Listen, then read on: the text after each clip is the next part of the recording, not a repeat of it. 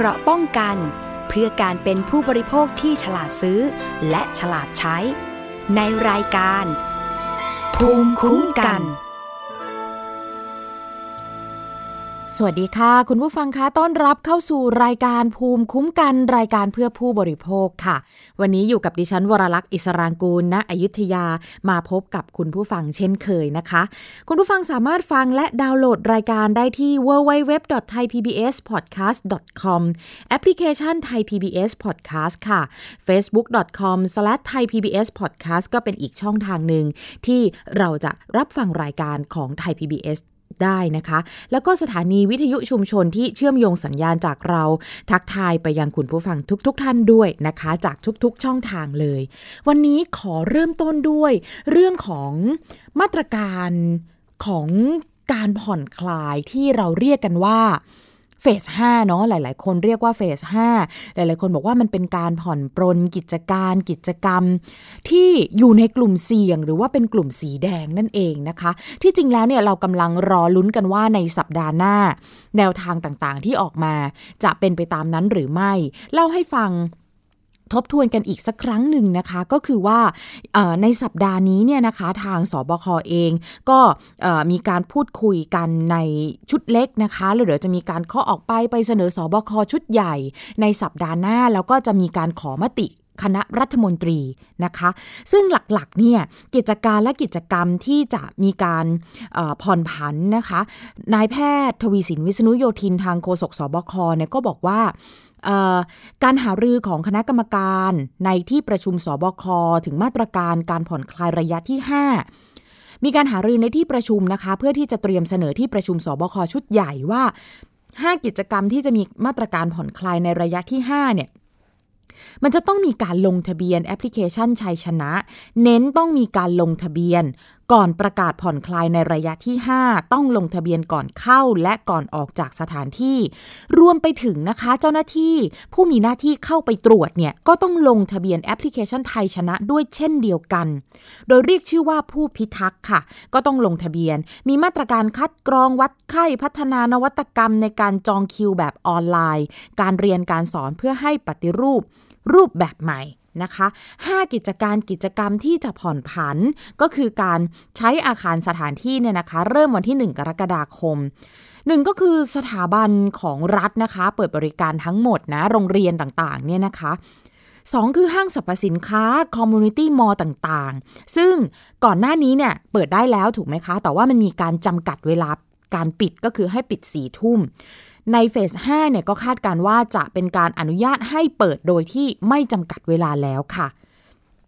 3เนี่ยเป็นสถานที่ที่ถูกจับตากันมากเลยทีเดียวนะคะ ก็คือกลุ่มพวก ผับบาร์คาราโอเกะนะคะ แต่ว่าต้องมีมาตรการควบคุมหลักต้องดูว่ามีใบอนุญาตหรือไม่ก่อนนะจำหน่ายเครื่องดื่มแอลกอฮอล์นะคะ เรื่องของใบอนุญาตเนาะคือใบอนุญาตที่ให้สถานประกอบการขายได้ตั้งแต่5โมงเย็นถึงเที่ยงคืน มีดนตรีเต้นรำนะคะ ตรงนี้เนี่ย ต้องให้ออกคู่มือควบคุมอีกครั้ง ให้เปิดให้บริการได้ไม่เกิน 24 นาฬิกา มีระยะยืนนั่งห่างกันมากกว่า 1 เมตรจำกัดมาตรการใช้พื้นที่ 4 ตารางเมตรต่อคน ห้ามไปยุ่งกันนะกับกลุ่มอื่น หมายถึงว่าเมื่อก่อนเนี่ยเราอาจจะมีการแบบสังสรรค์เนาะโต๊ะนู้นอะแล้วเดินไปโต๊ะนี้สังสรรค์กับโต๊ะนั้นโต๊ะนี้คือข้ามโต๊ะนะคะ เขาให้อยู่กับกลุ่มที่มาด้วยกันได้เท่านั้นนะคะ แล้วก็ต้องทำความสะอาดพื้นผิวระยะห่างของโต๊ะนะต้องเกิน 2 เมตร ถ้าทำไม่ได้เนี่ยเขาบอกว่าให้ใช้เป็นวิธีการทำฉากกั้นสูง 1.5 เมตรแทนนะคะ แล้วก็ต้องมีระบบระบายอากาศนะ ทุกคนต้องลงทะเบียนเข้าออกสถานที่ผ่านชัยชนะนะคะส่วนมาตรการเสริมนะคะ คัดกรองอายุ ตรวจหาเชื้อโควิด กลุ่มพนักงานเป็นระยะ งดนะคะ อันนี้ต้อง ขีดเส้นใต้กันหน่อยนะคะ งดกิจกรรมส่งเสริมการขายทุกรูปแบบนะ เช่นอะไร พนักงานเชียร์เบียร์อย่างเงี้ยไม่มีนะคะ ต้องไม่มี แล้วก็ต้องไม่อนุญาตให้นำสุรามากินในร้าน ห้ามรวมกลุ่มเกิน 5 คนนะ หลีกเลี่ยงการขายเบียร์เป็นเหยือก ที่ต้องมีภาชนะแบบมาดื่มกินนะคะ เพราะว่ามันเสี่ยงต่อการติดเชื้อได้ง่าย ที่สำคัญต้องติดตั้งกล้องวงจรปิด บันทึกเหตุการณ์ไว้มากกว่า 1 เดือนนะคะ อันนี้เป็นมาตรการเสริมที่เขาย้ำ เจ้าหน้าที่ทุกคนที่เข้าไปตรวจเนี่ยจะต้องมีการลงทะเบียนนะ อันนี้ก็คือดูจะเป็นสิ่งที่เพิ่มเติมขึ้นมาจากการผ่อนปรนมาตรการในระยะอื่น ๆนะคะ เพราะว่าอย่างที่เราทราบกันดีค่ะว่าเฟสนี้เนี่ยมันเป็นเฟสที่หลายกิจการสุ่มเสี่ยงนะคะ แต่ก็พยายามผ่อนปรนให้เศรษฐกิจเดินหน้าต่อไปได้ แต่ว่าตรงนี้ต้องช่วยกันเยอะขึ้นนะคะโฆษกสบคเนี่ยบอกด้วยนะคะว่า ในกลุ่ม ต่อมาคือกลุ่มที่ 4 เนี่ยร้านเกม ร้านอินเทอร์เน็ตนะคะ ก็แน่นอนนะคะ ดูที่อายุเด็กต่ำกว่าอายุ 15 ปีเนี่ยเข้าใช้บริการได้ 2 ช่วงนะคะ จันทร์ถึงศุกร์ช่วงบ่าย 14นาฬิกาถึง 20นาฬิกาวันหยุด 10นาฬิกาถึง 20นาฬิกาส่วนอายุ 15ถึง18 ระยะเวลาใช้บริการเหมือนกับกลุ่มอายุต่ำกว่า 15 นะคะ ส่วนอายุมากกว่า 18 ปีใช้บริการได้ 24 ชั่วโมงนะคะ ทุกวัน โดยให้กระทรวงสาธารณาสุขกับกระทรวงวัฒนธรรมเนี่ยต้องออกคู่มือการปฏิบัติตัวนะคะผู้เข้าใช้บริการต้องสวมใส่หน้ากากอนามัยตลอดเวลานะคะ ต้องมีการทำความสะอาดพื้นผิวสัมผัสกำหนดระยะห่างต้องมากกว่า 5 ตารางเมตรต่อคน รวมถึงตั้งเวลาทำความสะอาดทุกๆ 15 นาที และต้องเช็คแอปชัยชนะเข้าออกตลอดเวลานะ เช่นเดียวกันกรณีนี้ก็คือจะต้องมีกล้องวงจรปิดสามารถบันทึกภาพได้ไม่น้อยกว่า 1 เดือน แล้วก็งดการจัดกิจกรรม แจกรางวัลอะไรทั้งหลายนะคะ กลุ่มที่ 5 ค่ะ กลุ่มสถานบริการประเภทอาบอบนวดนะคะ ผู้ใช้บริการต้องใส่หน้ากากอนามัยตลอดเวลายกเว้นนะคะ ยกเว้นในช่วงของการอาบน้ำเว้นระยะการลุกนั่งยืนระหว่างผู้บริการและผู้ใช้บริการ เกิน 1 เมตรขึ้นไป ยกเว้นขณะอาบน้ำต้องไม่มีจำนวนลูกค้าที่แออัด และมีการตรวจหาเชื้อโควิด -19 ในกลุ่มพนักงานเนี่ยเป็นระยะต้องมีการลงทะเบียนยืนยันด้วยนะคะ ก็ทั้งหมดนี้เนี่ยเขาจะเสนอที่ประชุมใหญ่นะคะของสอบคและเสนอคอรมอให้พิจารณานะคะ ในขั้นตอนต่อไปทั้งหมดนี้ก็จะเกิดขึ้นในสัปดาห์หน้านะคะคราวนี้ มีคำถามหรือว่าก็มีข้อห่วงใย เช่นเดียวกันนะคะว่าเอแบบนี้เนี่ยนะคะออพอผ่อนปรนระยะ 5 แล้วเนี่ยมันประเทศเราเนี่ยจะสุ่มเสี่ยงไหมยังไง เพราะว่าตอนนี้เนี่ยถามตรงๆจากใจนะคะ หลายคนจริง ๆ บอกว่าใช้ชีวิตเริ่มที่จะแบบเป็นปกติเลยใช่ไหมคะ เพราะว่าหลายคนเนี่ยบอกเลยว่า ไม่ไม่ไม่ค่อยได้ใส่หน้ากากอนามัยและนะคะแล้วก็ใช้ชีวิตค่อนข้างที่จะเข้าสู่เข้าสู่ภาวะปกติค่อนข้างมากแล้วนะคะ ตรงนี้มีข้อห่วงใยเหมือนกันนะคะ ทางนายแพทย์ธนรักษ์ผลิพัฒน์นะคะ รองอธิบดีกรมควบคุมโรคเนี่ยท่านเองก็โพสต์ข้อความผ่าน Facebook หมอแก้วผลิพัฒน์นะ เกี่ยวข้องกับเรื่องของโควิด -19 เนี่ยแหละค่ะ บอกว่า เออ ตอนตอนช่วงนี้มีเรื่องสำคัญประมาณ 5 เรื่องนะคะ ก็คือ ไทยเนี่ยยังมีโอกาสกลับมาพบผู้ป่วยโควิด -19 ในประเทศไม่ช้าก็เร็ว แม้จะมีวัคซีนมาใช้แล้วก็จะมีการเกิดโรคในประเทศได้อยู่ดี และสุดท้ายโควิด -19 มีโอกาสสูงนะคะ ที่จะกลายเป็นโรคประจำถิ่น ดังนั้นเนี่ยเป้าหมายนะคงจะไม่ใช่การทำให้ไม่พบผู้ป่วยเลยไปตลอดการ เพราะเป็นเป้าหมายที่บรรลุได้ยากแล้วก็ต้องลงทุนสูงนะคะ แต่ว่ามุมมองของหมอธนรักษ์เนี่ยบอกว่าควรเตรียมตัวเตรียมตัวให้พร้อมที่จะรับมือกับสถานการณ์ค่ะการควบคุมโรคต้องคำนึงถึงการแก้ปัญหาระยะสั้นแล้วก็ระยะยาว เพราะว่าทุกประเทศเนี่ยต้องหาทางสายกลางของตัวเองให้พบนะ คือทำให้ มีผู้ป่วยน้อยที่สุดไม่เกินระดับที่รับได้ และยังสามารถทำให้วิถีชีวิต เศรษฐกิจและสังคมสามารถเดินไปได้ หากปัญหาเศรษฐกิจรุนแรงเกินไปเนี่ยจะกลับมามีผลกระทบต่อความมั่นคงในชีวิตและทรัพย์สินของประชาชน ในระยะสั้น แล้วก็ส่งผลกระทบต่อสุขภาวะนะคะ ทั้งสุขภาพจิตสุขภาพกายในระยะยาวอยู่ดี จึงไม่ควรคำนึงถึงการแก้ปัญหาเฉพาะหน้าเนี่ยเพียงอย่างเดียว จนถึงขั้นที่จะยอมให้มีความสูญเสียสุขภาวะในระยะยาวนะ อันนี้ก็เป็นมุมมองจากคุณหมอธนรักษ์ มีอีกนะคะ การผ่อนปรนเนี่ยคุณหมอว่าให้เปิดกิจการและธุรกิจโดยคำนึงถึงความจำเป็นและความเสี่ยงต่อไป ที่ผ่านมาเนี่ยก็ทำดีได้มากแล้วนะคะ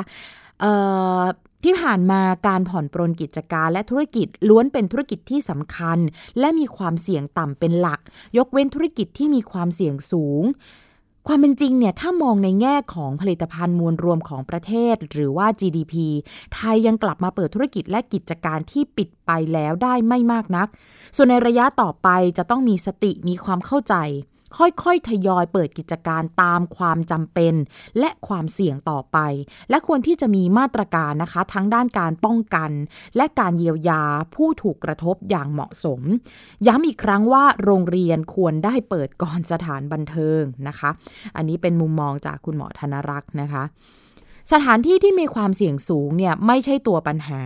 ตราบใดที่สามารถทำให้สถานที่และธุรกิจดังกล่าวเนี่ยมีความเสี่ยงต่ำลงได้นะ ซึ่งต้องอาศัยทั้งความตั้งใจของทุกฝ่ายและความร่วมมือในระยะยาว ดังนั้นเนี่ยเจ้าของกิจการและภาคสาธารณาสุขจะต้องออกข้อกำหนดสำหรับสถานที่หรือธุรกิจที่มีความเสี่ยงสูง เพื่อให้เจ้าของกิจการและลูกค้า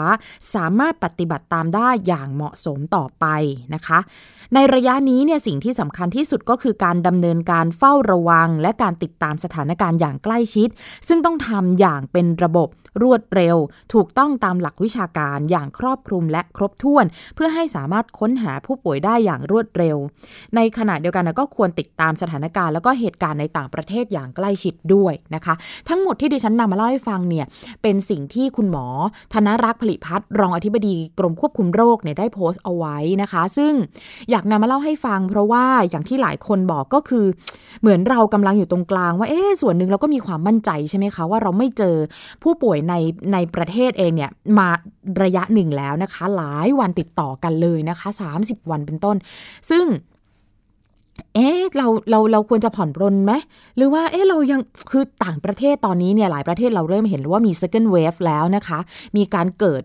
ผู้ป่วยในระลอกที่ 2 ขึ้นมาคราวนี้ก็เลยกล้ากล้ากลัวๆนะคะ ตรงเนี้ยก็เลยหยิบมาเพื่อที่จะให้ได้เห็นกันนะคะว่าเเขาเรียกว่าคือ ระหนักแต่ไม่ตระหนกจะได้ไหมคะเนาะน่าจะเป็นลักษณะแบบนั้นก็คือว่า ตระหนักนะคะว่าอะไรที่ยังจะต้องแบบกาดอย่าตกอย่างที่เราเน้นย้ำกันนะคะ แต่อะไรที่มันไม่ควรจะตระหนกมากเกินไป อันนี้คือผ่อนปรนได้คือตัวกิจการคงไม่มีปัญหาถ้าเราสามารถรักษามาตรการต่างๆที่ฝ่ายที่เกี่ยวข้องเขาได้บอกเอาไว้ว่าควรทำอย่างไรเนี่ย เพราะฉะนั้นตรงนี้เราก็จะได้เดินไปเดินไปโดยการ balance ทั้งสองอย่างไปได้ อย่าง ดีที่สุดนะคะ เพราะว่าอย่างที่บอกว่าแหมจะไปคำนึงถึงเศรษฐกิจอย่างเดียว หรือจะไปคำนึงถึงเรื่องของการระบาดออย่างเดียว คือ ให้น้ำหนักด้านใดด้านหนึ่ง ไปเยอะเนี่ยนะคะ ทุกอย่างก็มีข้อดีข้อเสีย เพราะฉะนั้นมันจะมีทางที่เราควรเดิน แล้วก็ก็มีมาตรการที่แนะนำกันออกมา แล้วก็ยังคงจะต้องดำเนินการต่อไป สิ่งสำคัญที่สุดที่ที่ชัดเจนนะคะก็คือว่าเรื่องของข้อปฏิบัติส่วนตัวต่างๆนะคะ ที่ย้ำกันว่ากาดอย่าตกก็เป็นสิ่งที่ยังควรที่จะทำอยู่นะคะ ถามว่า ตอนนี้เนี่ยเราพูดกันถึงเรื่องของ new normal ใช่ไหมคะคุณผู้ฟังคะเอ่อมันมีพฤติกรรมใดนะของของผู้บริโภคนะที่เกิดขึ้นในช่วงของ new normal บ้างนะคะเอ่อจะนำมาเล่าให้ฟังนะคะเอ่อสิบพฤติกรรมหลักๆลองฟังไปด้วยกันว่าเราเป็นหนึ่งในนั้นหรือเปล่านะคะเอ่อสิบพฤติกรรมของผู้บริโภคเนี่ย ที่เกิดขึ้นในในในช่วงของโควิด -19 แล้วเราบอกว่าเรา new normal กันเนี่ยนะคะหนึ่งก็คือ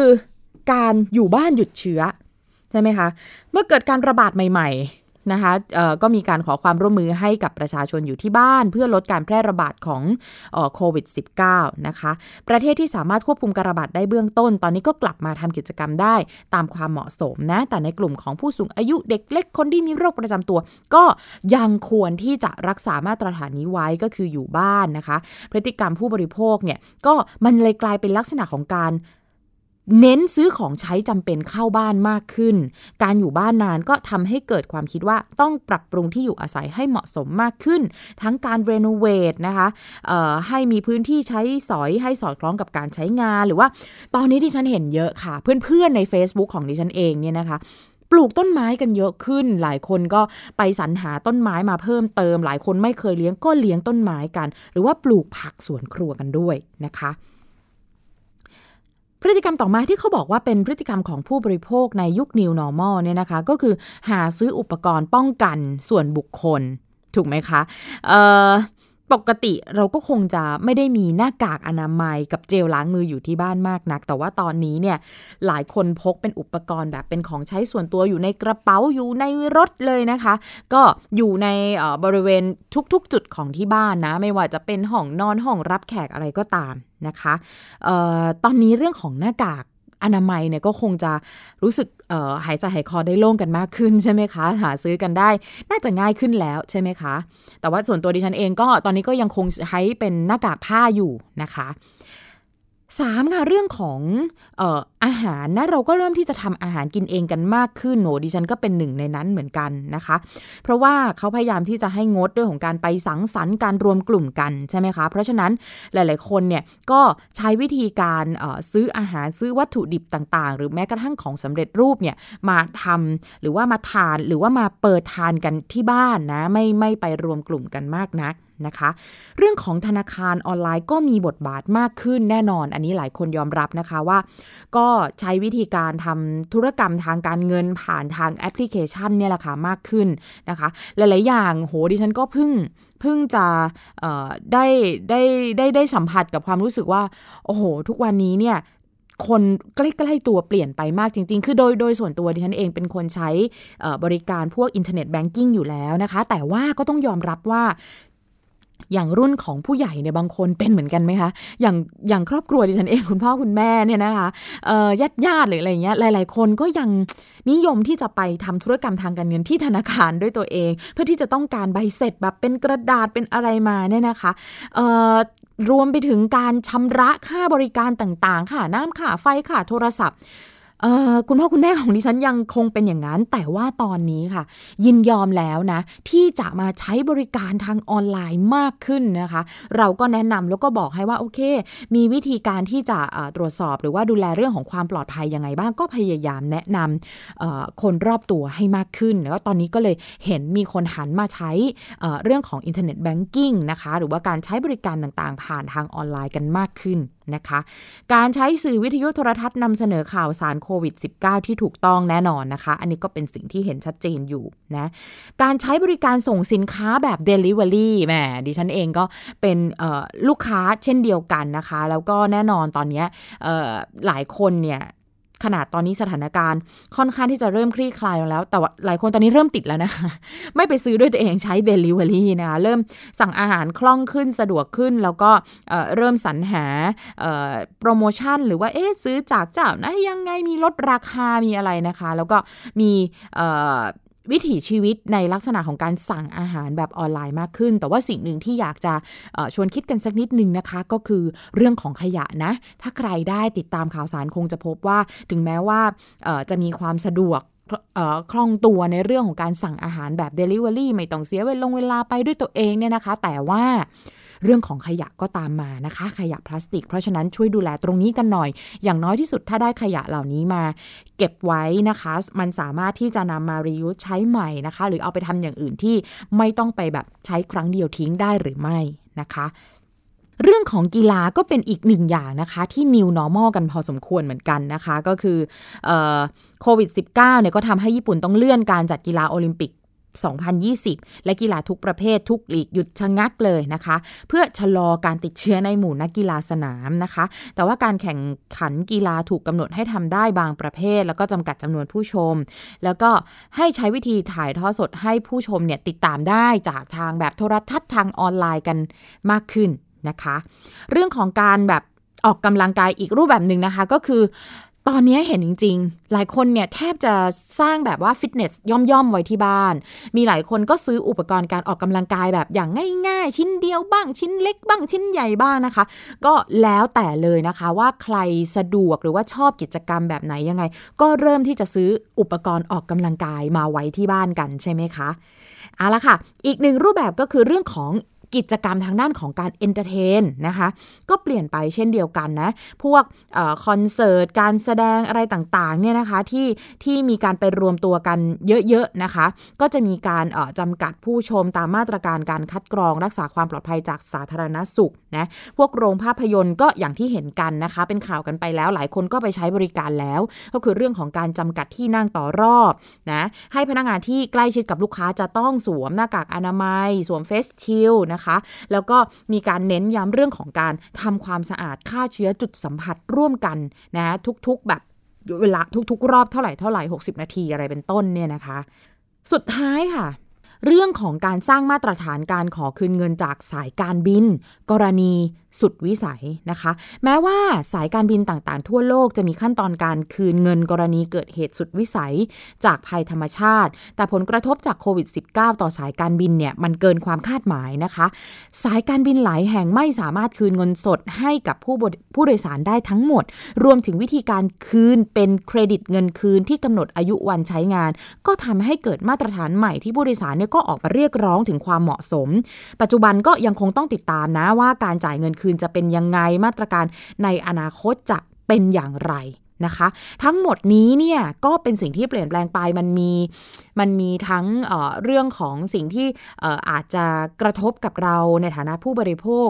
มากบ้างน้อยบ้าง เป็นด้านดีบ้าง อาจจะเป็นด้านที่ไม่ค่อยจะดีสักเท่าไหร่บ้างนะคะ แต่ว่าทั้งนี้ทั้งนั้นในฐานะผู้บริโภคเรามีหน้าที่ที่จะต้องติดตามข่าวสารเหล่านี้นะคะ ให้ทันเพื่อไม่ให้เราเนี่ยถูกเอารัดเอาเปรียบ นะคะออย่างเช่นเรื่องของสายการบินเป็นต้นอย่างเงี้ยนะคะ ก็จะต้องออติดต่อนะคะ แล้วก็ดูว่าสิ่งเหล่านี้เนี่ยเเงื่อนไขต่างๆ ที่ทางสายการบิน เสนอมาเนี่ยเป็นอย่างไรเรารับได้หรือไม่อย่างไร ก็จะมีช่องทางในการที่จะพูดคุยกับเขาหรือแม้กระทั่งช่องทางของออหน่วยงานที่จะรับเรื่องร้องเรียนก็ตาม ไม่ว่าจะเป็นเรื่องของอในแนวทางของภาครัฐเนี่ยก็จะเป็นทางสคบนะคะ หรือว่าจะเป็นภาคประชาสังคมที่เข้ามาดูแลเนี่ยดิฉันก็แนะนำนะคะ เข้าไปดูได้ในมูลเพจ Facebook นะคะของมูลนิธิเพื่อผู้บริโภคนะคะขออภัยค่ะมูลนิธิผู้บริโภคนะคะ ก็เข้าไปดูกันได้นะคะ แล้วก็มีอะไรก็อาจจะติดต่อสอบถามเบื้องต้นไปยัง inbox ของทางเพจก่อนนะคะ แนะนำกันอย่างนี้เพราะว่าอออย่าปล่อยค่ะ ดิฉันพูดหลายครั้งนะในรายการภูมิคุ้มกันว่า เอ๊ะสิ่งต่างๆเนี่ยที่เรารู้สึกว่าเอ๊ะบางทีมัน อาจจะเล็กๆ น้อยๆเเราแบบเสียไป ในฐานะที่เป็นผู้บริโภคก็ซื้อมาใช้ไม่ได้มั่งซื้อมาไม่ได้ของไม่ได้บริการหรือสินค้าในสิ่งที่ต้องการ เออแต่ก็ช่างมันเถอะนาหลัก 10 บาท หลักร้อยบาทขี้เกียจไปเสียเวลา แบบนี้นะคะ ไม่อยากจะให้เป็นแบบนั้น อยากจะสร้างมาตรฐานร่วมกันนะคะว่าเราต้องรักษาสิทธิของเรานะคะ คือเราไม่ได้ไปเอาเปรียบคนอื่นถูกไหมแต่ว่าถ้าเป็นอะไรที่เรามีสิทธิที่ควรจะได้ก็ควรจะต้องได้ นะคะ พูดถึงเรื่องสายการบินในฉันอัปเดตให้ฟังกันเพิ่มเติมนะคะ ก็มีข้อมูลมาจากสายการบินนกสกูตนะคะ ประกาศปรับโครงสร้างค่ะ ปลดพนักงานสิ้นเดือนนี้หลังจากเเจอเรื่องของโควิด -19 เข้าไปนะคะ แล้วก็ยังไม่มีวิแววว่าจะกลับมาบินระหว่างประเทศได้ จึงปรับลดเครื่องบิน 3 ลำจาก 5 ลำ พร้อมจ่ายชดเชยให้กับพนักงานตามกฎหมายนะคะ เป็นรายงานข่าวมาจากสายการบินนกสกูตนะคะ ระบุว่าเรียกพนักงานทั้งหมด เพื่อแจ้งสถานการณ์ของบริษัท และได้ตัดสินใจปรับโครงสร้างธุรกิจ หลังจากสถานการณ์การแพร่ระบาดของโควิด -19 ที่มีผลต่อการดำเนินธุรกิจการบินอย่างหนัก สายการบินนกสกูตจึงปรับลดจำนวนเครื่องบินจำนวน 3 ลำภายในสิ้นเดือนนี้นะคะ ก็คือมิถุนายน ซึ่งส่งผลให้ทางบริษัทเนี่ยจำเป็นต้องตัดสินใจลดจำนวนพนักงานด้วยเช่นกัน บริษัทระบุว่าเป็นการตัดสินใจที่ยากลำบาก แล้วก็ทางบริษัทเนี่ยเข้าใจดีนะคะ ถึงผลกระทบต่อพนักงาน โดยสายการบินนกสกูตจะชดเชยตามกฎหมายคุ้มครองแรงงานอย่างเหมาะสม ส่วนของผู้โดยสารนะคะ การดูแลเนี่ย สายการบินให้เปลี่ยนเที่ยวบินได้ไม่จำกัดครั้ง แต่ไม่สามารถขอคืนเงินได้นะคะ จะได้เพียงบัตรกำนัน ซึ่งเป็นที่วิพากษ์วิจารณ์ในโลกออนไลน์อย่างมากนะคะ เนื่องจากว่าสายการบินเนี่ยมีเครื่องบินเพียงสองลำ และก็ยังไม่ทราบเวลาที่จะกลับมาทำการบินได้อีกครั้งนะว่าจะเกิดขึ้นเมื่อไหร่ นี่เป็นประเด็นของทางนกสกูตนะคะที่ผู้บริโภคเองหรือว่าโดยเฉพาะนะใครที่ ซื้อตั๋วเครื่องบินไว้ อันนี้ต้องอัปเดตกัน ติดตามข่าวสารกันอย่างใกล้ชิดนะคะ คุณผู้ฟัง เอาละค่ะ เราพักกันสักครู่หนึ่งก่อนนะคะ เดี๋ยวเรากลับมาติดตาม เรื่องของภัยกลโกงในโลกออนไลน์ เดี๋ยวจะมาเล่าให้ฟังนะคะว่ามีอะไรกันบ้าง พักกันสักครู่หนึ่งก่อนค่ะ เกราะป้องกันเพื่อการเป็นผู้บริโภคที่ฉลาดซื้อ และฉลาดใช้ ในรายการ ภูมิคุ้มกัน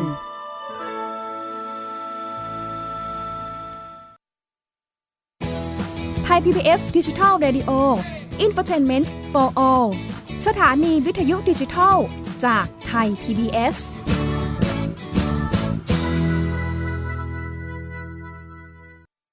อยู่ที่ไหนก็ติดตามเราได้ทุกที่ ผ่านช่องทางออนไลน์ จากไทย PBS Digital Radio ทั้ง Facebook Twitter Instagram และ YouTube Search คำว่าไทย PBS Radio แล้วกดไลค์หรือ Subscribe แล้วค่อยแชร์กับ content ดี ๆ ที่ไม่อยากให้คุณพลาด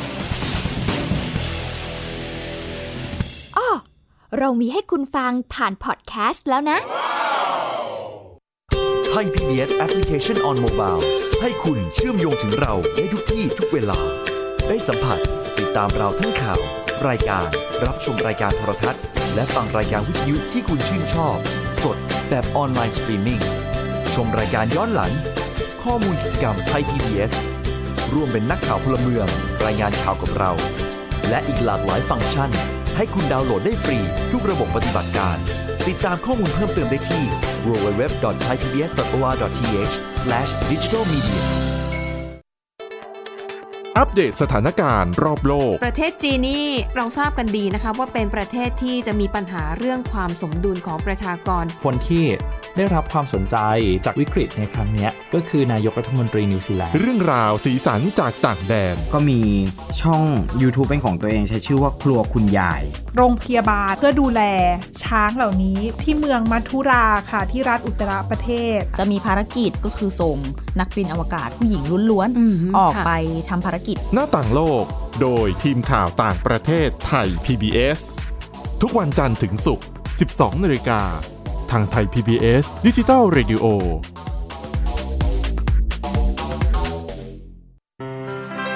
เกราะป้องกัน เพื่อการเป็นผู้บริโภคที่ฉลาดซื้อ และฉลาดใช้ ในรายการ ภูมิคุ้มกัน เข้าสู่ช่วงที่ 2 ของรายการภูมิคุ้มกันค่ะ อย่างที่เกริ่นเอาไว้นะคะในในช่วงที่ 2 นี้เนี่ยเดี๋ยวจะมาคุยกันถึงเรื่องของภัยการซื้อขายในโลกออนไลน์ เป็นมันดูเป็น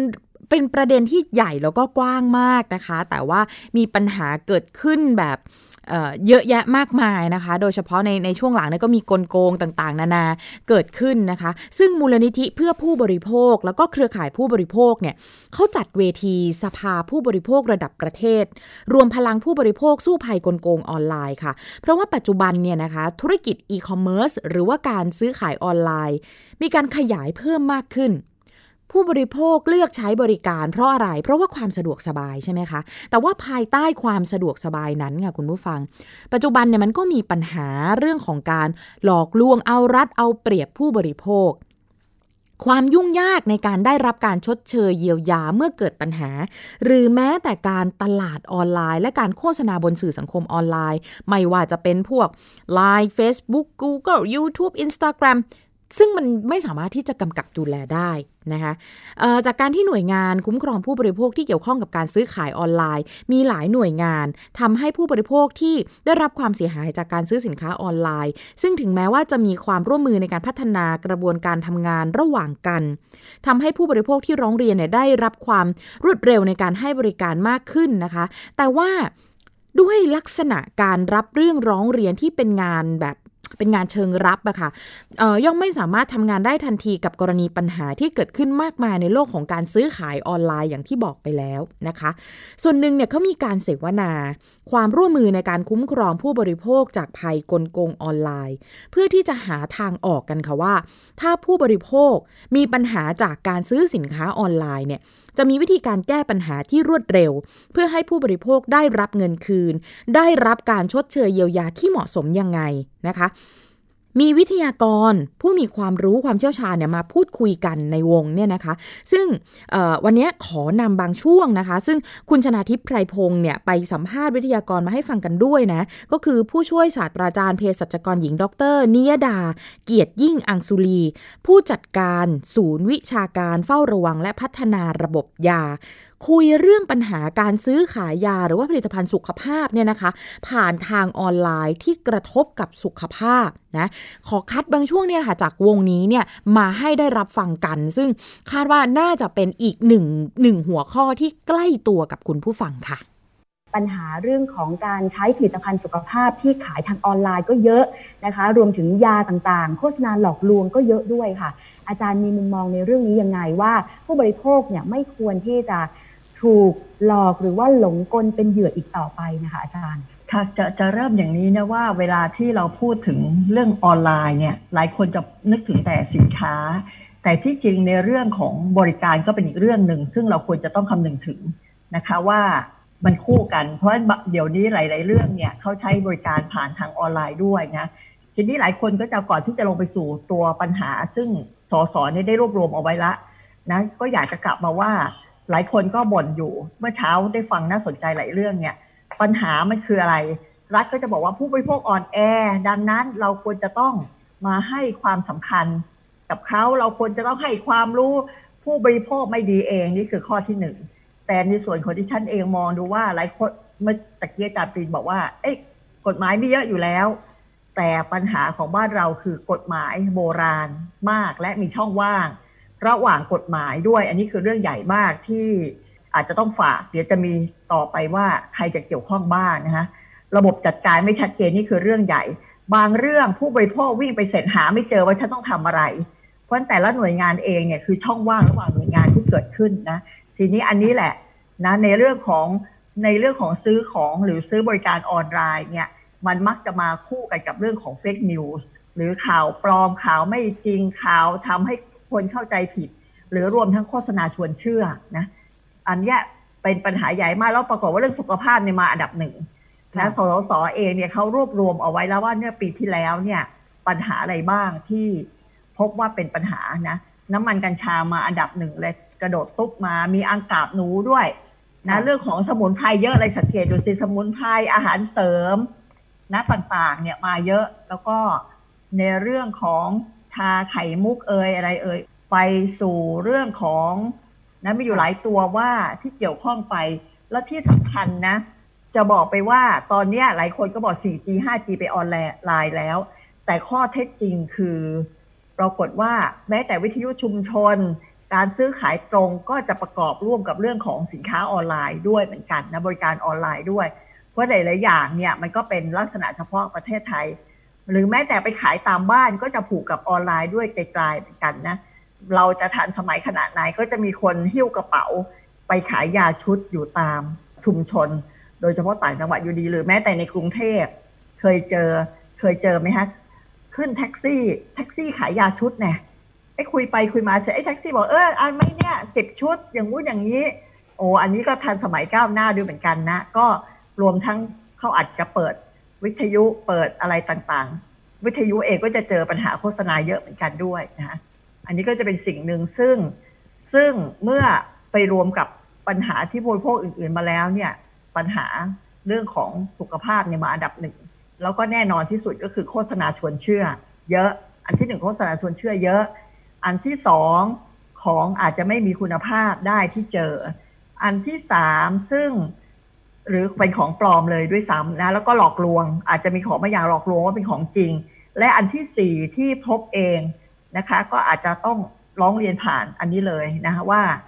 Marketplace ทั้งหลายแหละก็ยังมีขายยาผ่าน e-market ได้ ซึ่งตามกฎหมายแล้วเนี่ย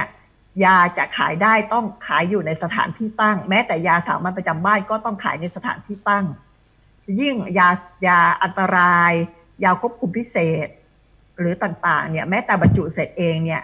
ไม่มีสิทธิ์ขายในทางออนไลน์ เมื่อวานกับเมื่อเช้านี่ลองเสิร์ชดู พบยาปฏิชีวนะในสัตว์ เมื่อก่อนที่เคยเจอยาปฏิชีวนะตอนเนี้ยจะเป็นยาปฏิชีวนะสำหรับสัตว์อยู่ แล้วก็ยาโบราณและอาหารเสริมบดอ้าสรรพคุณนี่มาเติมเลยด้วยนะ อันนี้เป็นตัวอย่างที่เราพบได้ค่ะ ค่ะ ฟังแล้วเป็นยังไงบ้างคะคุณผู้ฟังคะดรนิยดาเนี่ยยกตัวอย่างหลาย ๆ อย่างเลยนะคะสำหรับเเรื่องของผลิตภัณฑ์เกี่ยวกับสุขภาพ ที่มีการซื้อขายกันผ่านทางออนไลน์ แล้วก็เป็นปัญหาโดยเฉพาะอย่างยิ่งเนี่ยเรื่องของการที่มันไม่ได้มีคุณภาพหรือว่าไม่ได้มีสรรพคุณตามนั้นนะคะ ถึงขั้นแต่ว่าดิฉันยังไม่เคยเจอนะคะ ประเภทแบบว่าแท็กซี่ขายให้เลยอะไรเนี่ยไม่ไม่เคยเจอ แต่ว่าเคยเจอลักษณะพวกแบบยา ยาต่างๆ หรือว่าบางทีเป็นผลิตภัณฑ์ที่แบบเราก็ไม่แน่ใจว่า เอออันนี้เนี่ยเป็นเป็นเรื่องที่มันมันไม่ควรจะมาซื้อขายแบบนี้ได้ เราควรจะมีเภสัชกรสั่งเป็นคุณหมอสั่งเลยเราไม่ควรจะมาซื้อในสถานที่แบบนี้หรือเปล่า หรือว่าตอนนี้เนี่ยอย่างประสบการณ์ของตัวดิฉันเองเนี่ยนะคะ ก็อยากจะซื้อพวกอุปกรณ์วัดไข้นะคะ ซึ่งโดยส่วนตัวเนี่ยมีความรู้สึกว่า เอ๊มันตัดสินใจยากเหมือนกัน เพราะว่าแบบยิงยิงเนี่ย เอ๊ะทำไมมันดูในในความรู้สึกดิฉันเองเออเวลาไปที่ไหนเนี่ยบางทีวัดได้อุณหภูมิแบบ32บ้างอะไรบ้างเนี่ยนะคะ ซึ่งมันไม่น่าจะใช่อุณหภูมิของคนทั่ว ๆ ไปปกติแล้วนะคะมันมันมันไม่น่าจะเป็นอย่างนั้น แล้วน่าจะอยู่ที่สัก 36 กว่ากว่า37 ต้นต้นนิดนิดเนี่ยนะคะเออแต่ว่าจะซื้อแบบไหนดีเนี่ย พอดีฉันจะซื้อเนี่ยดิฉันก็ไม่กล้าเลยนะคะ ที่ที่จะซื้อผ่านทางออนไลน์ ไม่ไม่อยากจะสั่งแบบสุ่มสี่สุ่มห้าก็พยายามที่จะทำกันบ้านหาข้อมูลนะคะ แล้วก็สอบถามคนใกล้ชิดที่มีความรู้นะคะ เรื่องของการ ซื้ออุปกรณ์เหล่านี้นะคะ อย่างเช่นถามเภสัชกรถามร้านขายยาที่เชื่อถือได้นะคะ ว่าเอ๊แบบไหนดีวัดแบบแบบเน็บทางแบบรักแร้อะไรจะดีกว่าไหมเป็นแบบอมดีกว่าไหมดีกว่าที่จะเป็นแบบยิงไหมอะไรอย่างเงี้ยนะคะ ก็พยายามหาข้อมูลอันนี้ก็แล้วแต่นะคะ ในฐานะผู้บริโภคเนี่ยก็เราทำกันบ้านเยอะๆก่อนก่อนที่จะตัดสินใจซื้อดีกว่านะคะ อีกหนึ่งประเด็นจากวงนี้ค่ะทางพันตำรวจเอกภัยทูลภูลสวัสด์นะคะพุ่มกับการสอบสวนนะคะ อยู่กก4กองบังคับการปราบปรามการกระทำความผิดเกี่ยวกับการคุ้มครองผู้บริโภค หรือว่าบกปคบนะตอบคำถามผู้บริโภคกลุ่มมหากาบที่นอนยางพาราค่ะเอ่ยแบบนี้เนี่ยใครที่เป็นแฟนรายการภูมิคุ้มกัน น่าจะเคยได้ติดตามกันอยู่นะคะ รวมถึงถ้าติดตามข่าวสารทางทีวีเนี่ยคงจะได้เห็นว่าเรื่องนี้เนี่ยต้องเรียกว่าเป็นมหากาบจริง ๆนะคะ เรื่องของการซื้อที่นอนยางพารา ซึ่งมีการถูกหลอกกันแบบซื้อที่นอน แล้วก็ไม่มีคุณภาพบางคนถึงขั้นไไม่ได้รับสินค้าเลย ก็มีผู้เสียหายเนี่ยหลายพันคน แจ้งความจับแล้วเนี่ยนะคะก็พอออพอพอถูกจับก็มีได้รับการประกันตัวออกมา ผู้ต้องหาก็เปิดเพจ Facebook ใหม่เพื่อหลอกคนอื่นเรื่อยๆ ผู้เสียหายเนี่ยเดินทางไปแจ้งความที่สถานีตำรวจซึ่งเป็นท้องที่แล้ว รวมถึงไปร้องเรียนนะคะที่ปปง ถามว่าทำไมต้องไปปปงนะคะ เพื่อที่จะขอให้ตรวจสอบเส้นทางการเงินของผู้ต้องหาค่ะ แล้วก็ร้องเรียนที่บกปคบด้วยคือเอาทุกทางที่เกี่ยวข้องทั้งในด้านของผู้บริโภค รวมถึงเรื่องของเส้นทางการเงินต่างๆนะเพราะว่าทำในลักษณะแบบนี้เนี่ยจะต้องตรวจสอบเส้นทางการเงินกันแล้วแหละว่า เอ๊ได้เงินไปเยอะ ๆ อย่างนี้นะคะ แล้วสินค้าแบบนี้เนี่ยเอ๊มันมีเอ่อมันมีมันมีพฤติกรรมในลักษณะที่เอ่อมีการฝอกเงินไหมอะไรไหมต้องตรวจสอบ ดูว่าเส้นทางการเงินมันไหลไปตรงไหนยังไงบ้างเนี่ยนะคะ เรื่องมหากราบที่นอนยางพาราหลายคน ไม่ว่าจะเป็นผู้เสียหายหรือไม่เป็นเนี่ย แต่ว่าก็รอหรือว่าติดตามเรื่องนี้กันอยู่นะคะ ซึ่งในวงนี้มีการพูดคุยกันนะคะออตอบคำถามเรื่องนี้โดยพันตำรวจเอกภัยทูลภูลสวัสด์นะจากบกปคบเดี๋ยวลองฟังกันดูค่ะ ในฐานะผู้เสียหายของคดีที่นอนยางพาราค่ะ ตามที่เราได้เข้าไปแจ้งเรื่องในบกปคบเรียบร้อยแล้วเนี่ยค่ะเเบื้องต้นนะวันนั้นที่ทางเราติดต่อไปแล้ว ผู้รับเรื่องของปคบเนี่ย แจ้งว่าเเขาจะขอรับแค่ผู้เสียหายรายใหม่ ส่วนผู้เสียหายรายเก่าอะค่ะเเรามีการอธิบายไปแล้วว่า ยังไม่ได้ถึงขั้นดำเนินการถึงหมายจับหรืออะไรยังเป็นการสืบสวนสอบสวน มีการออกแค่บันทึกเพื่อเป็นหลักฐาน หรือยังไม่มีการออกหมายเรียกหรืออะไรทั้งสิ้น แต่ว่าทางส่วนงานเนี่ยแจ้งว่าให้ผู้เสียหายอะค่ะไปดำเนินการในท้องที่ของตนเอง เพราะว่า ทางท้องที่ได้รับเรื่องของตนไปแล้ว และถ้าหากจะให้ส่งไปให้เขาก็คือต้องทำเรื่องถึงพบตรเพื่อให้แทงเรื่องมาให้ปคบอีกทีอะค่ะ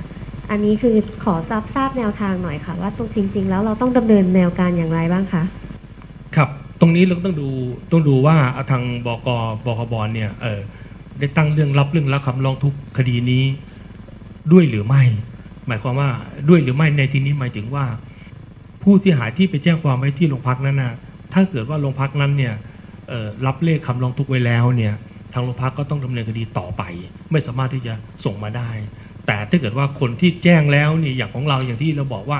เราไปแจ้งเพียงแต่ลงเป็นหลักฐาน และยังไม่ได้รับคำร้องทุกข์เป็นเลขคดีอาญาเนี่ยผู้เสียหายคนนั้นก็สามารถที่จะเอามารวมกับปคบได้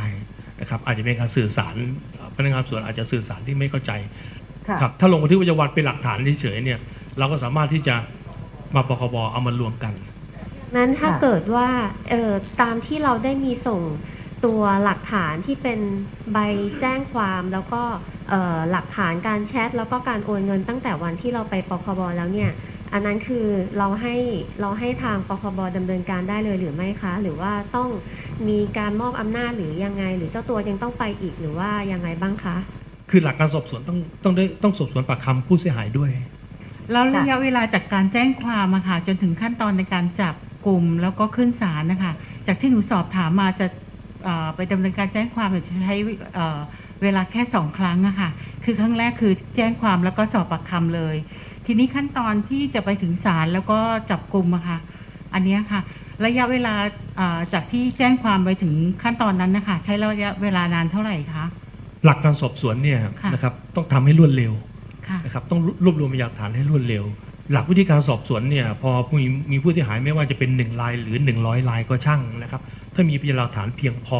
ที่จะขออนุมัติออกหมายจับเนี่ยพนักงานสวนต้องเร่งรีบออกหมายจับโดยเร็ว แล้วก็พอออกหมายจับได้แล้วเนี่ยก็ต้องรีบสอบสวน ส่วนระยะเวลาว่ากี่วันกี่วันนั้นเนี่ยบางครั้งมันขึ้นอยู่กับอยู่กับพยานหลักฐาน แล้วก็ขึ้นอยู่กับตัวผู้เสียหาย แล้วก็ขึ้นอยู่กับ วิธีการดำเนินการ เพราะฉะนั้นเนี่ยมันจะไม่สามารถที่จะบอกได้เป็น fix fix course ไปเลยว่าต้องทำภายในวันไหนเสร็จอย่างนั้นนะครับ แล้วอย่างในเคสแรกอะค่ะเขามีหมายจับอยู่แล้วอะค่ะ ถึง8ถึง9ใบอะค่ะ อย่างเงี้ยค่ะ แล้วก็ไปแจ้งที่ปคบค่ะอะทางอย่างอย่างนี้ทางปคบจะดำเนินการยังไงต่อไปอะคะในเมื่อเขามีหมายจับอยู่แล้วอะค่ะ8ถึง9ใบอะค่ะ แล้วก็มีผู้ไปร้องเรียนนะคะแจ้งความเกี่ยวกับ คดีเดิมเนี่ยค่ะคดีของเขาเหมือนกันนะคะครับกรณีที่มีหมายจับอยู่แล้ว อันนี้เป็นความผิดที่มันเสร็จไปแล้วคำว่าเสร็จไปแล้วหมายถึงว่ามีการสอบสวนเอ่อมันเป็นกรรมทำค่ะผิดครั้งหนึ่งก็ผิดครั้งทำกรรมหนึ่งก็ผิดครั้งหนึ่งครั้งหนึ่งค่ะครับมันเป็นกรรมเป็นเป็นต่างกรรมต่างวาระกัน เพราะฉะนั้นเนี่ยเอ่อการออกหมายจับนั้นนะมันเป็นกรรมเก่าๆที่กระทำความผิดไปแล้ว เพราะฉะนั้น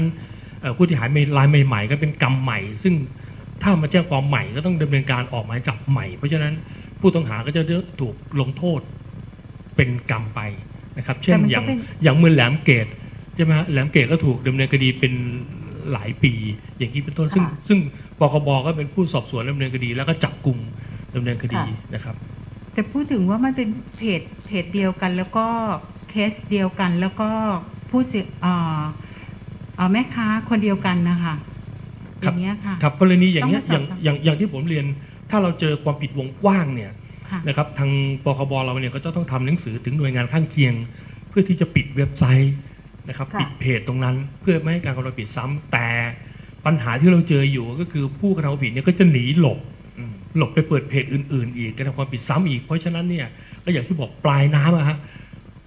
ก็ต้องทำเจอก็ต้องจับ เจอก็ต้องจับต่อไปเรื่อย ๆ เพราะฉะนั้นผู้เสียหายที่ที่เราบอกตั้งแต่ต้นก็คือว่าการป้องกันที่ดีที่สุดก็คือ ตัวเราเองก่อนนะฮะถ้าเกิดว่าตัวเราเองโอเค เราไม่ได้โทษว่าผู้บริโภคเอ่อเป็นเป็นมีส่วนร่วมนะฮะแต่ว่าถ้าเกิดว่าผู้บริโภคหลงไปแล้วเนี่ยก็ต้องเป็นความผิดใหม่ ที่เราต้องแจ้งความใหม่แล้วก็จับกลุ่มกันไปเรื่อยๆ ถามว่าทำไมยังกลับมาขายได้อีก เราก็ต้องย้อนกลับไปดูอีกว่า แกเปลี่ยนเพจไหมแกหลบวิธีการกระทำไหมเปลี่ยนตัวตนหรือไม่อะไรอย่างนี้ถ้าเกิดว่า ยังใช้เพจเดิมทำอยู่เดิมๆ เราจะทำหนังสือเพื่อขอปิดเพจตรงนั้นนะค่ะ ข้อมูลจากพันตำรวจเอกไพฑูรย์ ภูลสวัสด์นะคะ ที่คุยถึงเรื่องของมหากราบที่นอนยางพารา แต่อย่างที่บอกก็คือมีคนสนใจกันประเด็นนี้เยอะมากแล้วท่านก็กรุณาเล่าให้ฟังนะคะว่า ในกรณีแบบนี้มันไม่ใช่มีแค่กรณีเรื่องของที่นอนยางพาราอย่างเดียว อย่างที่เขาบอกก็คือว่าอะไรก็ตามแต่ที่พบว่าเป็นความผิดเป็นวงกว้างเนี่ยทางปคบเขาก็พยายามนะที่จะทำหนังสือไปแล้วก็ขอปิดเว็บไซต์ แต่ก็ต้องยอมรับจริง ๆ ว่าพวกพวกเนี้ยนะคะคือ ธรรมชาติของโลกออนไลน์เนี่ยมันมาไวไปไวมากๆนะคะ เพราะฉะนั้นการแบบจะไปขอเบรกขอปิดเนี่ย มันเหมือนกับว่าก่อนจะก่อนจะไปอุดปลายน้ำกลายเป็นมันไปออกทางอื่นละไปเปิดทางอื่น ความเสียหายในระหว่างนั้นล่ะค่ะ มันจะมีผู้เสียหายที่หลงเชื่อแล้วก็ตกเป็นผู้เสียหายเพิ่มขึ้นอีกนะคะ คือมันไปไวนะไปคือพูดง่าย ๆ ไปไล่ตามจับเนี่ย ยอมรับตรงๆมันก็คงจะไม่ค่อยจะทันนะคะ เพราะฉะนั้น อย่างที่พันตำรวจเอกไพฑูรย์บอก ต้องบอกตรงๆผู้บริโภคอะค่ะ ต้องป้องกันตัวเองเนี่ยดีที่สุดพยายามนะคะ ตรวจสอบข้อมูลให้ชัดเจน ลองรีเช็คดูก่อน เวลาที่เราจะซื้ออะไร ถ้าไม่ชัวร์ไม่น่าเชื่อถือ ขอแนะนำว่าอย่าเพิ่งเลยนะคะ ตรงนี้เนี่ยเป็นทั้งหมดคือยกตัวอย่างมาให้ฟังในสองกรณีเรื่องของการซื้อขายจากโลกออนไลน์ที่มันมีปัญหานะคะ ช่วงต่อไปค่ะ คิดก่อนเชื่อนะคะ ดรแก้วกังสดานอัมภัยนักพิษวิทยาคุยกับคุณชนาทิพย์ไพรพงศ์วันนี้คุยกันเรื่องของการกินไข่ดิบทำให้มีพลังงานสูงจริงหรือเปล่าอาไปฟังคำตอบค่ะ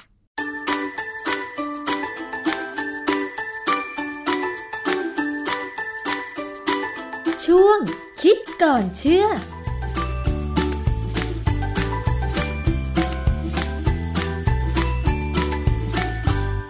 ความเชื่อเรื่องการกินไข่ดิบดีหรือไม่อย่างไรนะต้องมาถามอาจารย์แก้วค่ะ อาจารย์คะ ครับคือเอ้ยเรื่องการกินไข่ดิบเนี่ยนะมันเป็นความรู้สึกของคนไทยยุคที่ผมยังเด็กอยู่มาก ๆ เลย โบราณ โบราณมากๆ แต่ยังมีถึงปัจจุบันค่ะที่ว่าเวลาจะเล่นกีฬาจะต้องโดบเขาจะคำว่าโดบคือกินไข่ดิบ สมัยสมัยผมเด็กๆอะผมเคยเห็นเขาเอาไข่เนี่ย ตอกใส่ลงไปในน้ำบัดลมค่ะ ที่มันซ่าๆนะอืมแล้วก็ยกซดเลยค่ะอะไรอย่างเงี้ยนะหรือไม่ก็จริงๆแล้วแม้กระทั่งไอ้การกินไข่ลวกเนี่ย ค่ะ ไข่ลวกบางบางครั้งเนี่ยเขาก็ลวกแบบ ไม่สุกนะ มันก็ยังดูดิบดิบๆคือคือเราบอกว่าไข่ขาวมันดิบหรือไม่ดิบเนี่ย เราดูตรงที่ เออมันใสค่ะ ไข่ที่ไม่ดิบคือสุกแล้วเนี่ย มันจะออกเป็นขุ่นๆขาวๆแล้วค่ะจะขาวนะอย่างเวลาเราเราเราเจียวไข่ดาวอะหรือทอดไข่ดาวเนี่ยเราจะสังเกตนะฮะพอเราตอกไข่ลงไปบนกระทะเนี่ย มันยังใสอยู่อ่าฮะแต่มันค่อยๆเปลี่ยนกลายเป็นคุณคุณค่ะขุ่นๆขาวๆเหตุที่มันขาว เพราะว่าโปรตีนส่วนนั้นเนี่ย มันเสียสภาพพอมันเสียสภาพปั๊บเนี่ย การการสะท้อนแสง มันผิดไปจากเดิม คือเดิมเนี่ย ถ้าไข่ขาวอยู่ในในสภาพที่เป็นไข่ขาวที่ยังไม่เสียสภาพยังเป็นสภาพของโปรตีนที่ยังทำงานของเขาอยู่เนี่ยนะมันจะใสมันจะสะท้อนแสงกลับหมดเห็นเป็นใส แต่ว่าพอเขาโดนความร้อนเนี่ยเสียสภาพไปแล้วเนี่ยลักษณะโมเลกุลของโปรตีนจะบิดตัวจนมันสะท้อนแสงกลายเป็นสีขาวอ๋อนะเพราะฉะนั้นเนี่ยเวลาเราสังเกตว่าอะไข่ดาวสุกไม่สุกเนี่ย ก็ดูที่ตัวไข่ขาวเป็นสีขาว ส่วนไข่แดงเนี่ย ส่วนใหญ่คนก็ชอบไปชอบเป็นยางมะตูมใช่ซึ่งความจริงมันก็เสี่ยง เสี่ยงเหรอคะเสี่ยงสิเพราะว่าถ้าเราซื้อไข่ไก่เนี่ยหรือไข่เป็ดก็ตามเนี่ย มาจากแหล่งที่ไม่สะอาด มีขี้ไก่ติดอยู่เนี่ยถ้าถ้าเป็นของชาวบ้านตามแหล่งฟาร์มเล็กๆเนี่ย ไก่บางตัวเป็นเป็นมันติดเชื้อซาโมเนลล่านะค่ะแต่มันไม่เป็นไรไก่ไม่เป็นไรมันทนค่ะแต่ได้อึมันเนี่ยจะมีเชื้อซาโมเนลล่าซึ่งสามารถ เข้าไปในเปลือกไข่แล้วเข้าไปถึงไข่แดงได้โอ้ขนาดนั้นเลยเหรอคะ เพราะว่าถ้าเรากินไข่พวกนี้มันจะคือปกติจริง ๆ แล้วเนี่ยถ้าเป็นเป็นไข่ไก่จากไอ้ฟาร์มที่ใหญ่ๆนะค่ะมีบางยี่ห้อเนี่ยเขาล้างนะเขาจะล้างใช่ก่อนแล้วเขาแล้วเขาก็จะปั๊มยี่ห้อเขาค่ะ ว่าอันนี้ล้างแล้ว ซึ่งราคามันก็จะแพงค่ะพอสมควรเพราะเขาก็เสียค่าค่าจัดการนะนะค่ะดังนั้นเนี่ยพอกลับมาการกินไข่ดิบโอกาส หนึ่งที่แน่ๆเลยว่าที่จะเสี่ยงก็คือได้รับเชื้ออืมทีนี้เวลาบอกว่าไข่ดิบเนี่ย มันหมายถึงไข่ทุกชนิดด้วยนะ ไม่ได้หมายถึงเฉพาะไข่ไก่หรือไข่เป็ด ไม่ว่าจะเป็นไข่ตัวอะไรก็ได้ นกกระทามันมันจะมีสาร อืม ธรรมชาติของไข่ไม่ว่าสัตว์เลื้อยคลานจนมาถึงสัตว์ ที่เป็นพวกนกเนี่ยนะ มันจะมีโปรตีนที่อยู่ในไข่ดิบชื่ออะวิดินไอ้เจ้าโปรตีนอะวิดินเนี่ย มัน มันจะสามารถจับวิตามินตัวหนึ่งที่อยู่ในอาหารที่เรากินเข้าไปเนี่ย ถ้าเรากินไข่ดิบเพราะเพราะกับอาหารอื่นเนี่ย โปรตีนอะวิดินเนี่ยจะจับวิตามินชื่อไบโอตินค่ะไบโอตินเนี่ยเป็นวิตามินดีชนิดหนึ่งที่คนไทยไม่ค่อยรู้จัก ยกเว้นสาวค่ะๆเพราะว่ามันมีการเอาวิตามินไบโอตินเนี่ยไปใส่ในยายายาสระผม แล้วก็คุยว่าทำให้ผมดีอย่างนั้นอย่างนี้นะ ซึ่งอันนี้ก็เป็นอีกเรื่องหนึ่งที่เราเราก็คุยกันต่อได้ คือเจ้าอะวิดินเนี่ยมันเป็นโปรตีนที่พอจับกับไบโอตินแล้วเนี่ย ร่างกายเราจะขาดไบโอตินค่ะต่อให้เรากินอาหารเข้าไปยังไงก็ตามมันก็จะขาดเพราะว่ามันถูก avidin จับอ๋อถามว่าไบโอตินเนี่ยไม่มีใครรู้จักเท่าไหร่หรอกยกเว้นคนที่เรียนวิชาชีวเคมี แล้วได้เรียนตอนที่เกี่ยวกับการใช้พลังงานจากกลูโคสคือคือร่างกายเราเนี่ย เราเผาผลาญกลูโคสไปเป็นคาร์บอนไดออกไซด์กับน้ำเพื่อให้ได้พลังงานออกมา เวลาเราเผากระดาษเนี่ย เราก็เป็นการเผาคาร์โบไฮเดรตและได้ออกมาก็คือคาร์บอนไดออกไซด์กับน้ำแต่ถ้ามีควันดำๆเนี่ยแสดงว่าการเผากระดาษนั้นไม่สมบูรณ์ค่ะกันเองนะถ้าถ้าการเผากระดาษสมบูรณ์เนี่ย มันจะได้คาร์บอนไดออกไซด์กับน้ำเท่านั้นเอง ค่ะทีนี้กลูโคส กูโคสก็เป็นคาร์โบไฮเดรตหรือเป็นไฮโดรคาร์บอนนะซึ่งกระบวนการเผาผ่านในร่างกายเราเนี่ย ก็จะเผาด้วยการช่วยเหลือของอินทรีย์ต่างๆ ค่ะ ซึ่งมันมีจุดหนึ่งที่จะมีการเปลี่ยนแปลงในวิธีการเผากลูโคสเนี่ยจะต้องใช้วิตามินบีถึงห้าตัวพร้อมๆกัน ซึ่งตัวหนึ่งเนี่ยคือไบโอตินค่ะ ดังนั้นถ้าสมมติว่าเรากินไข่ดิบเข้าไป แล้วมันไปจับไบโอตินไว้ เราขาดไบโอติน นั่นแหละจะเป็นปัญหาเลยว่า สารให้พลังงาน เช่นกลูโคสเช่นไขมันอะไรก็ตามเนี่ย จะไม่สามารถถูกนำไปใช้ให้เป็นพลังงานได้ เพราะว่ามันขาดวิตามินดีไปตัวหนึ่งกระบวนการมันไม่ต่อเนื่องค่ะ แต่ว่าถามว่ามันจะขาดแบบร้อยเปอร์เซ็นไหมมันไม่ถึงอย่างนั้น มันก็ยังคือถ้ากินไม่มาก มันก็เสียหายไปนิดหน่อยแต่ถ้ากินมากหน่อย มันก็เสียหายมากขึ้น ซึ่งผลอย่างเงี้ย แทนที่จะทำให้กลายเป็นว่า คือคือคนที่เขากินไข่ดิบเขาหวังว่าเขาจะมีพลังเหมือนกับเสือเหมือนกับสิงโต ซึ่งกินอาหารดิบๆใช่ไหมค่ะก็ไม่ใช่แล้ว กลายเป็นว่าพลังงานเขาจะน้อยลง เพียงแต่ว่าถ้าร่างกายเขายังหนุ่มอยู่ร่างกายเขายังแบบมันยังกินอาหารอย่างอื่นเยอะมากกว่าที่จะไปสนใจไอ้เจ้าโปรตีนอะไวดินที่อยู่ในไข่ดิบเนี่ยเขาก็อาจยังพอทนได้อ๋อ อย่างนี้นี่เอง เพราะฉะนั้นความเชื่อที่ว่าการกินไข่ดิบจะทำให้มีพลังงานสูงแบบเป็นมนุษย์จอมพลังนั้นเนี่ย ไม่เป็นความจริงนะคะ มันไม่จริงฮะ คือคันนี้เราเราเลยไปเรื่องของไบโอตินนิดหนึ่งที่มีคนเชื่อว่าคือไบโอตินเนี่ยในหลักการทางคลินิกเนี่ยนะทางการศึกษาทางคลินิกที่เขาศึกษาเนี่ย คือถ้าใครกินอาหารมีไบโอตินครบถ้วนเนี่ย ผิวหนังจะดี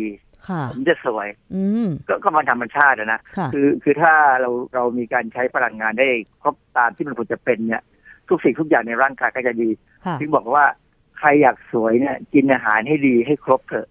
มันสวยเองอะมันสวยจากที่มันจะสวยค่ะ ไบโอตินมันอยู่ในไหนอาจารย์ มันก็อยู่ในเนื้อสัตว์ทุกปล่อยอาหารทั่วไปเราที่แหละเนื้อสัตว์อยู่ในถั่ว อยู่ในไข่ไข่แดงส่วนใหญ่จะอยู่ในไข่แดงเอ่ออยู่ในอะโวคาโด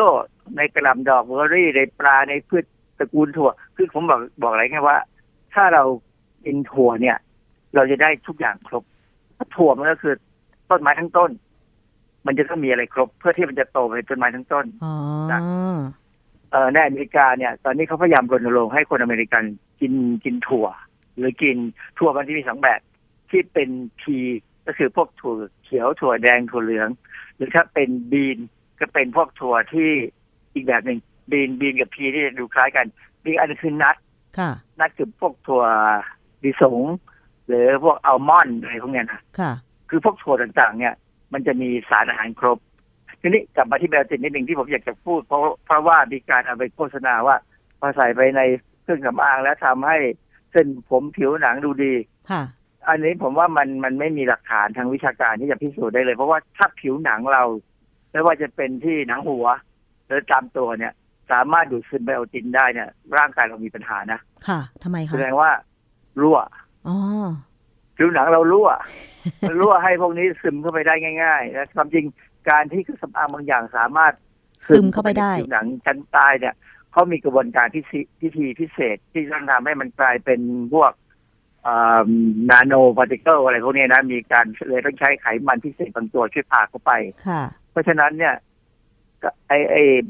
มีโฆษณาเยอะที่บอกว่าใส่ไบโอติน แชมพูใส่ไบโอติน เออวันนี้เขาเรียกวิตามินบีเจ็ดซึ่งคำว่าวิตามินบีเจ็ดเนี่ยทางวิชาการเขาไม่ใช้แล้ว มันมีปัญหาบางอย่างเขาก็เลยไม่ใช้เขาก็ใช้คำว่าไบโอตินโดยตรงนะเพราะฉะนั้นคนไทยต้องรู้จักไบโอตินนิดนึงว่า เรากินในอาหารทั่วไปเนี่ยได้นะแล้วเราจะได้ดีถ้าเราไม่กินไข่ดิบอย่าไปกินอาหารดิบไข่ทำให้สุกซักก็จะเป็นอาหารที่เป็นโปรตีนที่มี ประโยชน์สูงสุดค่ะนะไข่เนี่ยเป็นอาหารระดับคือมีไข่กับนมเนี่ยสองอย่างที่เป็นอาหารที่ดีที่สุดในเรื่องของโปรตีนที่มนุษย์ควรจะกินค่ะ สรุปแล้วการกินไข่ดิบจะทำให้ได้รับพลังงานสูงจริงหรือไม่ อันนี้ก็ต้องบอกว่าไม่จริงอะนะคือตอนนี้ทุกคนรู้แล้ว ทุกคนมีปัญญาแล้ว ขอให้ใช้ปัญญาให้เป็นประโยชน์ในการดำรงชีวิตในเรื่องของการกินอาหาร ให้ได้สารอาหารให้ครบถ้วนอย่างที่เราต้องการ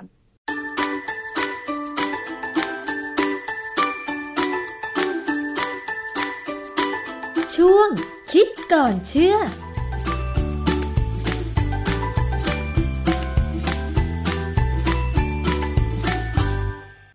ขอบคุณดรแก้วกับคุณชนาทิพย์ด้วยนะคะ และทั้งหมดค่ะคือเนื้อหา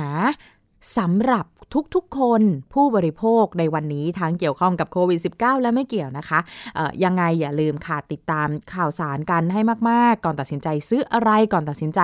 เป็นผู้บริโภคสินค้าอะไรก็ตาม ดูให้ดีก่อนนะคะ เอาละค่ะ วันนี้หมดเวลาแล้วสำหรับรายการภูมิคุ้มกัน พบกันใหม่สัปดาห์หน้านะคะ วันนี้ สวัสดีค่ะ ติดตามรายการได้ที่ www.thaipbspodcast.com แอปพลิเคชัน Thai PBS Podcast หรือฟังผ่านแอปพลิเคชัน Podcast ของ iOS Google Podcast Android Podbean SoundCloud และ Spotify ติดตามความเคลื่อนไหวของรายการและแสดงความคิดเห็น โดยกดถูกใจที่ facebook.com/thaipbspodcast